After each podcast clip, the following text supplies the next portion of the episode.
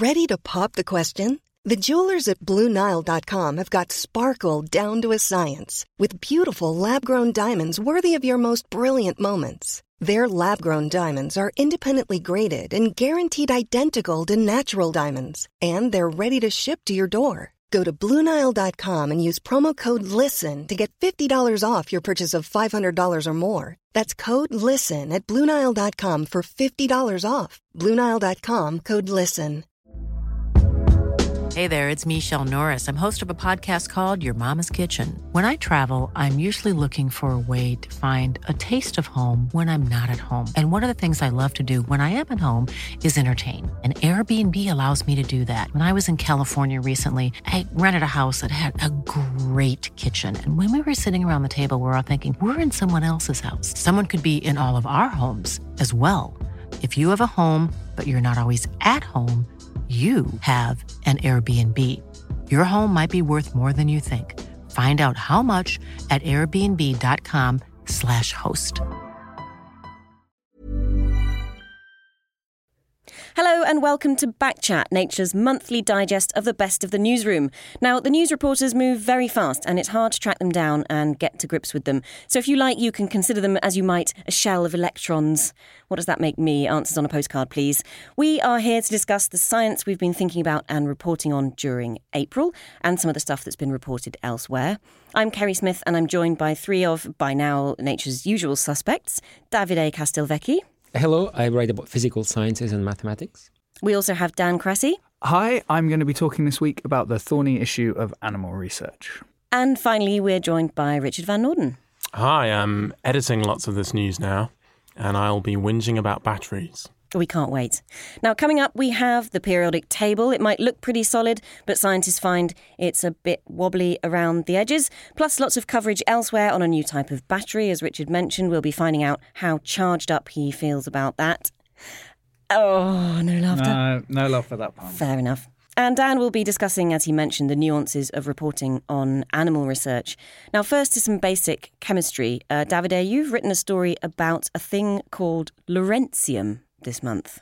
Indeed, it's a it's an extremely rare element. In fact, it only exists in the lab when you make it because it doesn't exist in nature, and it's a radioactive element. And as soon as you make it, it uh, decays and transmutes into other elements. It's it's element number one hundred and three. Sounds extremely useful. Um, what have scientists been doing with it this month? This was actually a Nature paper, wasn't it? It was a Nature paper, and um, not many people know that um, lawrencium sits in a, in a controversial um, kind of region of the periodic table between two different blocks of the periodic table.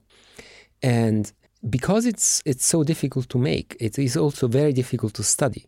And so the, the Nature paper talked about uh, how they, they, they were able to produce uh, just one atom every few seconds and then study how much energy it takes to remove one electron, just one electron from the atom which is one of the most basic uh, chemical properties of an element. And what, and what does that tell them about this thing that I suppose is pretty exotic and they didn't know too much about? It depends who you ask. So even the authors of this of this Nature paper, they don't disagree on what the what the results were, but they disagree on the implications for solving this this riddle of where where where lawrencium should be placed in the periodic table the, the International Union of Pure and Applied uh, Chemistry, which is like the official periodic table uh, entity, supposed to be, does not have an, an official position on, on this.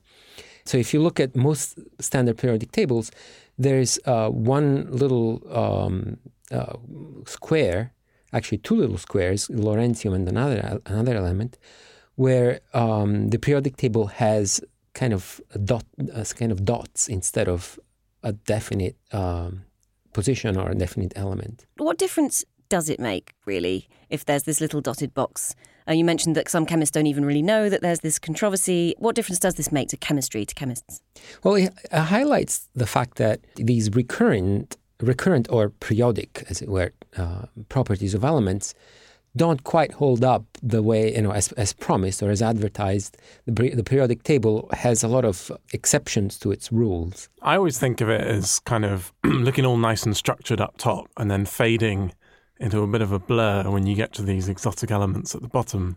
Because some of the problem here is that when you get to these elements with enormous numbers of electrons, the speeds that some of these electrons are going are very close to the speed of light. You get these relativistic effects that affects the energy of some of the other electrons.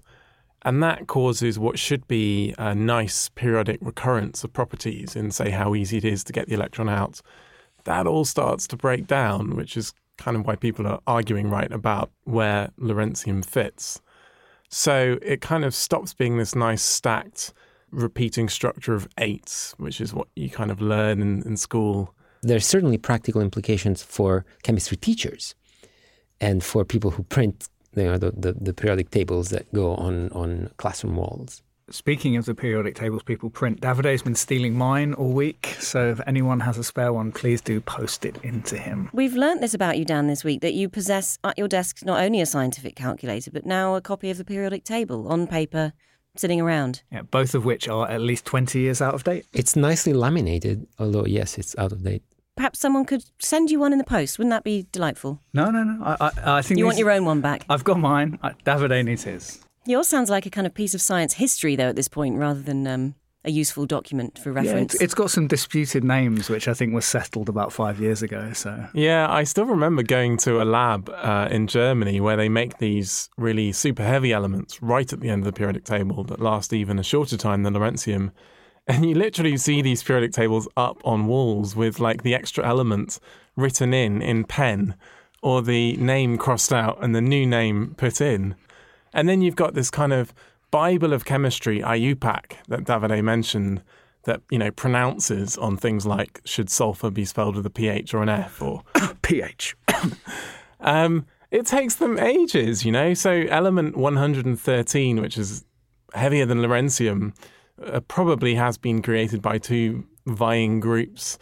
And IUPAC started looking at it two or three years ago, having already looked at it once. And the guy said, Oh, we'll do it quicker this time. And two and a half years later, nothing's happened.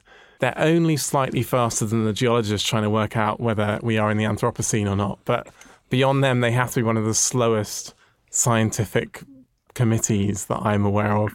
Well, ironic given the speed of some of the reactions in the half lives here. I mean, geologists, you can expect them to do things slowly because how long is an eon after all? They've got they've got a lot of time on their hands. Um, what else in chemistry, by the way? I haven't done chemistry since high school. I guess I was told a lot of lies. The periodic table seems to be not so firm as it once was. What else was I lied to about? Well, you were probably you were probably lied to about uh, the way electrons go around atoms. You know, it's not like planets in the solar system. Uh, you're nodding your head, meaning maybe you got past those lies. Oh no, no, Well- no, no! Still labouring under those false impressions. They're sort of conceived as quantum objects, so they don't really go around in circles. They just sort of exist and buzz around the atom, and we only sort of calculate the probability of where we might find them around the atom uh, in sort of clouds of probability density. And the periodic table is actually organized into these blocks that Davide was talking about. These blocks are kind of named after the different shaped clouds of probability density. So there's the S block, where the electrons tend to be in this spherical cloud. There's the P block for dumbbell shaped clouds, and there's the F and the D block for more complicated clouds.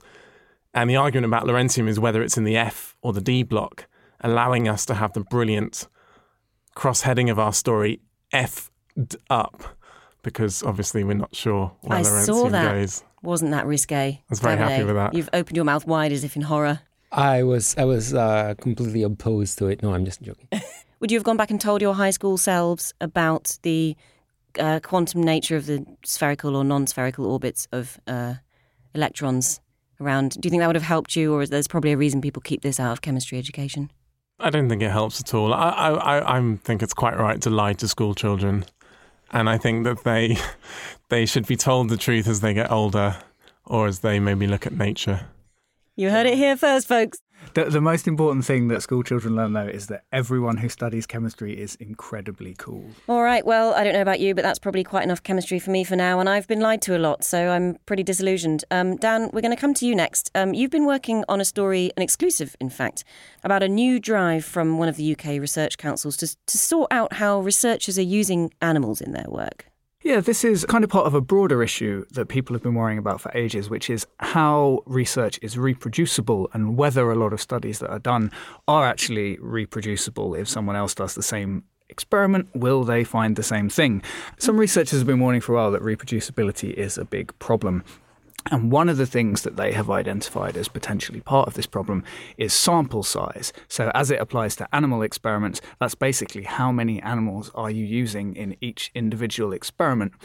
There's a huge drive to reduce the number of animals that are used in experiments overall, um, partly because they're just very expensive, but also because there are these obvious ethical considerations.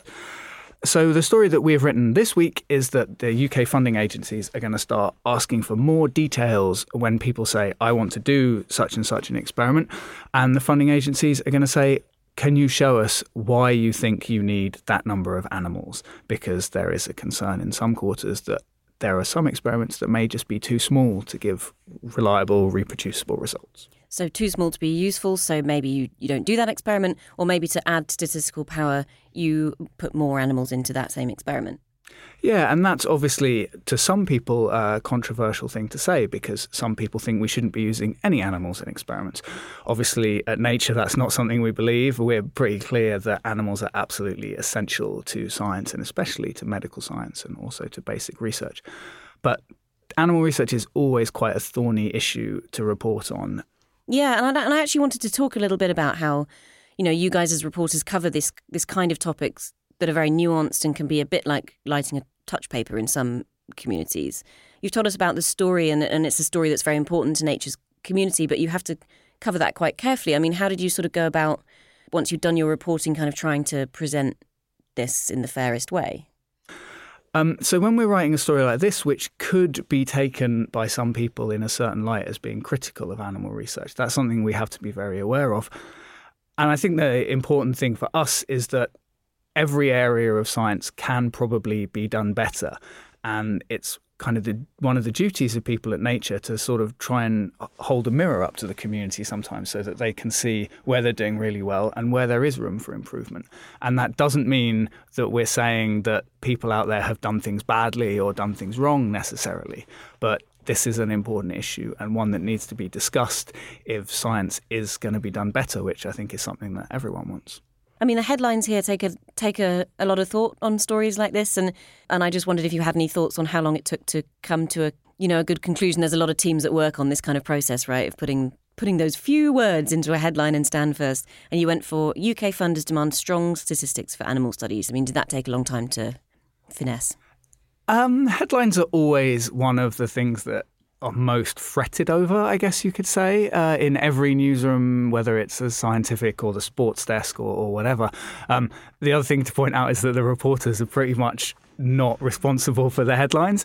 This one did take a, even more thought than usual because you have to be very careful about word use in, in animal studies and especially in subjects like this where some people will, will try and see a side of this story which maybe other people wouldn't agree with. There's also the wording difficult for our editorial on this. As we publish in print and the way our editorials are laid out, we only had two words for this entire story. So we you went, love a good logic problem, though, don't love you, it, Richard? I love it. So we went with numbers matter, which I think is also a maxim for life, but was also a very good way of summarising what was going on here. We're, we're going to be taking Richard round the corner later, and he's going to have numbers matter tattooed across his chest. He already has data tattooed somewhere. I think it's on his I knuckles. Think. Do you think? Yeah. Just repeated, left and right hand. Uh, numbers matter, as we've discussed, but I mean, what does this? What does this in fact mean for the kind of overarching big numbers involved here, like more animals in in research, kind of in general? Well, Interestingly, according to some of the people I spoke to for this story, using more animals in individual experiments doesn't necessarily mean you would end up using more animals overall. The idea is that if these studies are quite small and they're not easily reproducible because of that, you might be able to do better science by doing fewer, bigger studies, which would then mean that overall the number of animals might not go up and it might even decrease. All right. Well, thanks, guys. And we're going to finally move on and talk about, in fact, what happens to be another Nature paper. Uh, Richard, you promised us you were going to whinge about batteries, and here is your chance. You've currently been feeling rather flat as a result of some charged coverage of a new type of battery. My apologies. First, what was the finding here? Well, it's really current research. This came out in Nature at the same time as the periodic table paper. It's about a flexible and cheap aluminium battery, which scientists say could be a very fast charging and safe alternative to your lithium ion cells. Could even charge up in a minute, according to the paper. Now, this is very good work in the field of aluminium batteries, but there are innumerable problems with it that need to be overcome before this gets anywhere near your mobile phone or your car.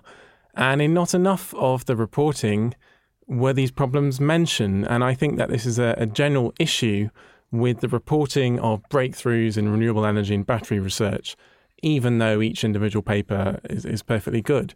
For example, in this one, very few people have mentioned that this uh, wonderful aluminium battery holds about a fifth of the energy per, per unit weight than your lithium battery. So your mobile phone only lasts four or five hours, not a whole day or your car only travels 40 miles, not 200 miles.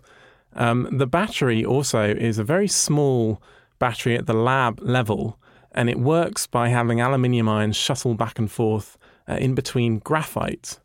But the graphite swells and, and shrinks as these things shuttle back and forth. And also, it only works very fast because you have a very small amount of graphite in your tiny lab based aluminium cell. As soon as you scale this up to something that might go in your phone or your car, you might see the swelling and shrinkage start to crack the electrodes and, and this no longer work. And you might also find that because your graphite electrodes get bigger and bigger, it takes longer to charge up. So the fast charging might just be due to the small size of the cell in the lab. I'm not saying this is definitely going to happen, but there are frequently things like this where a lab scientist comes up with an advance. The advance here was that it's been very hard to cycle aluminium batteries back and forth, and they've managed to do it for thousands of cycles. Very impressive. Um, but frequently, lab science in batteries does not translate at all into commercial research and is nowhere near commercial research. Indeed, could be 5, 10, 15 years away. Now, for a reporter, it makes it very difficult to report on such findings because you just say, battery could charge in one minute, flexible, brilliant, problem solved, and don't say anything about its poor capacity, uh, its wrong voltage, which I haven't even mentioned, um, and the problems of, you know, the size of the electrodes and so on. But all of these could be fail points. And there are many examples of big car companies signing deals with young startups and then falling flat on their face and failing. In fact, the whole story of batteries has been one of people promising way more than they can deliver, which these researchers are not doing. You know, they've said in their paper what they can do, but but the way it's been reported has been too breathless for my liking. You couldn't really write a, a, a news story for the BBC, perhaps that was that went into the negatives far more than it went into the positives and sort of rained on the parade of these new battery techniques. Well, yes. I mean, the BBC actually did this quite well. The Guardian did this very badly. I suppose the way to report it is to really uh, temper your headlines and temper your, you know, your first lines, and to say, you know, fast charging flexible battery could be alternative to lithium if it over, you know, uh, you don't, want you don't want to put in too many mays, might be's, possiblies because no one will read it, and that's the eternal tension. Do you want to read about this story? If it just says maybe, might, you're probably not going to read it. I mean, do you even need to know about it? Is another question. This aluminium battery ain't going to be going anywhere anytime soon. Come back in half a decade. I sometimes struggle with whether these single papers should be reported on in, in these ways. Perhaps better to do a feature on why is it so hard to improve batteries or where is the next battery breakthrough coming from using this paper as kind of your top line your peg. Rather than having to write a takedown of everything with a sad face. Yeah. The problem with um, batteries and energy in particular is that a lot of the research that's close to the market is done by small startup companies who need to make money. They need investment or they need public investment and they say things and you just cannot back them up and you're kind of stuck as a reporter. Do you go with what this company says? There's nothing published. You, you, can ring up and inject some skepticism by having some research in a lab tell you that this doesn't sound very likely. But it makes it very difficult to report on these kind of energy stories, where most of the stories are being released not for the benefit of you, the reporter, or the general public, but purely aimed at big investors. We will be revisiting this battery story in 2020. We will. And then if you're still tuning in 2050, Quantum Computers, special issue. I was going to say, in fact, it, it, it, if there's one field where uh, we, we journalists like to write about futuristic results, that's computing. Um, there's been waves of, of uh, hype of things that seem promising for, for years. We've all written about carbon nanotubes. Then we all wrote about quantum computing and graphene and diamond. And now carbon nanotubes are making a comeback, maybe. At the same time, lab research tries many avenues, and, and a lot of it leads nowhere most of the time. And then in many cases, maybe 10, 20 years later, you find applications that you didn't, you didn't imagine for, for your basic research. And and um, I would like to do a shout out for uh, we have an editorial um, this week about um, Moore's law. Which this month turns 50. So, Gordon Moore, uh, 50 years ago in April of 1965, predicted that, well, he first he noticed that the number of transistors on a chip were doubling every um, year and a half or so. And he predicted that this trend would continue. And in fact, it has continued. Not he, he thought it would continue for maybe 10 years, but in fact, it went on for much longer. And now there's various people who say, yeah, maybe we're reaching the end of it, maybe not, but um, it certainly has changed everybody's lives. And the editorial says basically that we don't really know which technology will come along to kind of try and take Moore's law on and, and keep it going even further. Right. So that there's there's many different uh, new physics uh, avenues being tried, and uh, we just have to wait and see. But that's how basic basic research, research works. Isn't Moore's law really just kind of a business plan more than a law? It's a it's a target. The industry gets together and, and says, "Well, we have this target.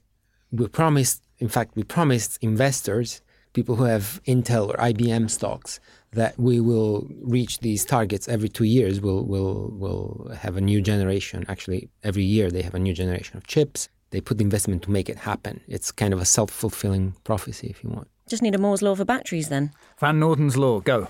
Well, if you look at batteries, if you look at the cars that were around in 1905, 1906, those batteries had uh, if you think about the weight of those batteries, how much less energy do you think could be packed into them than the lithium ion batteries we have in cars today?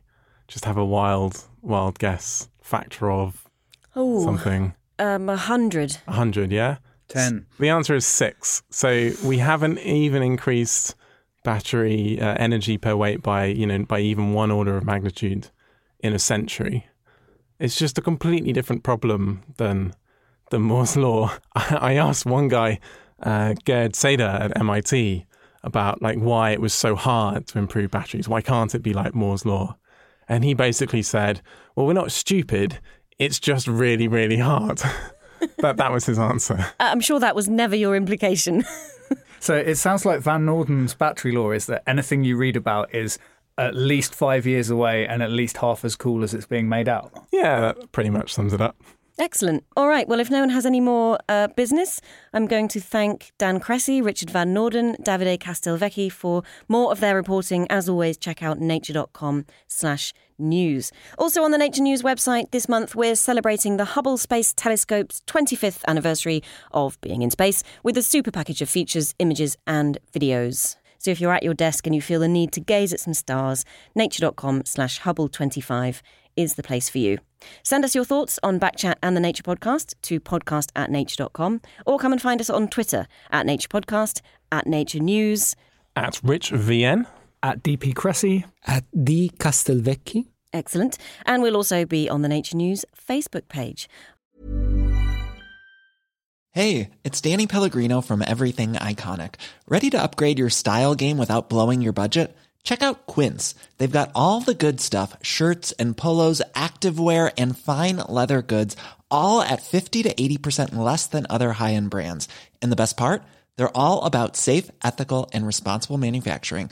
Get that luxury vibe without the luxury price tag. Hit up quince.com slash upgrade for free shipping and 365 day returns on your next order. That's quince.com slash upgrade. Normally, being a little extra can be a bit much. But when it comes to healthcare, it pays to be extra. And United Healthcare makes it easy with Health Protector Guard fixed indemnity insurance plans. Underwritten by Golden Rule Insurance Company, they supplement your primary plan, helping you manage out of pocket costs without the usual requirements and restrictions like deductibles and enrollment periods. So when it comes to covering your medical bills, you can feel good about being a little extra. Visit uh1.com to find the Health Protector Guard plan for you. I'm Kerry Smith. Thanks for listening.